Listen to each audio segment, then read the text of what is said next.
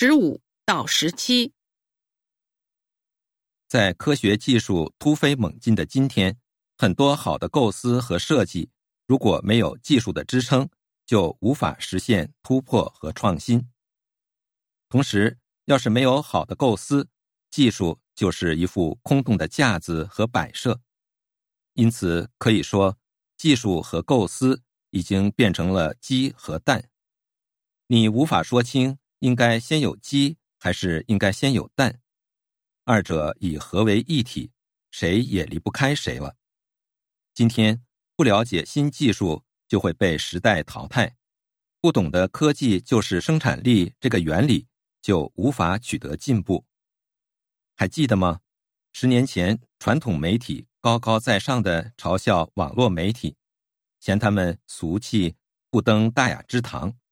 然而，只不过几年的光景，网络媒体就用技术和财力创作出高质量、高流量的大电影、网络独播剧和大综艺。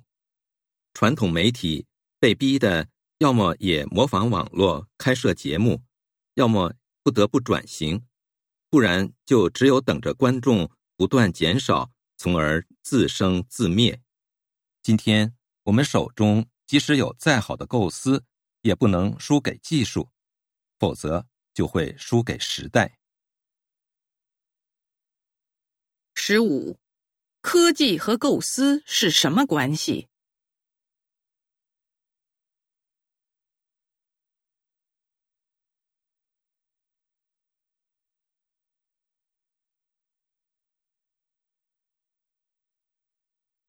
十六，网络媒体成功的原因是什么？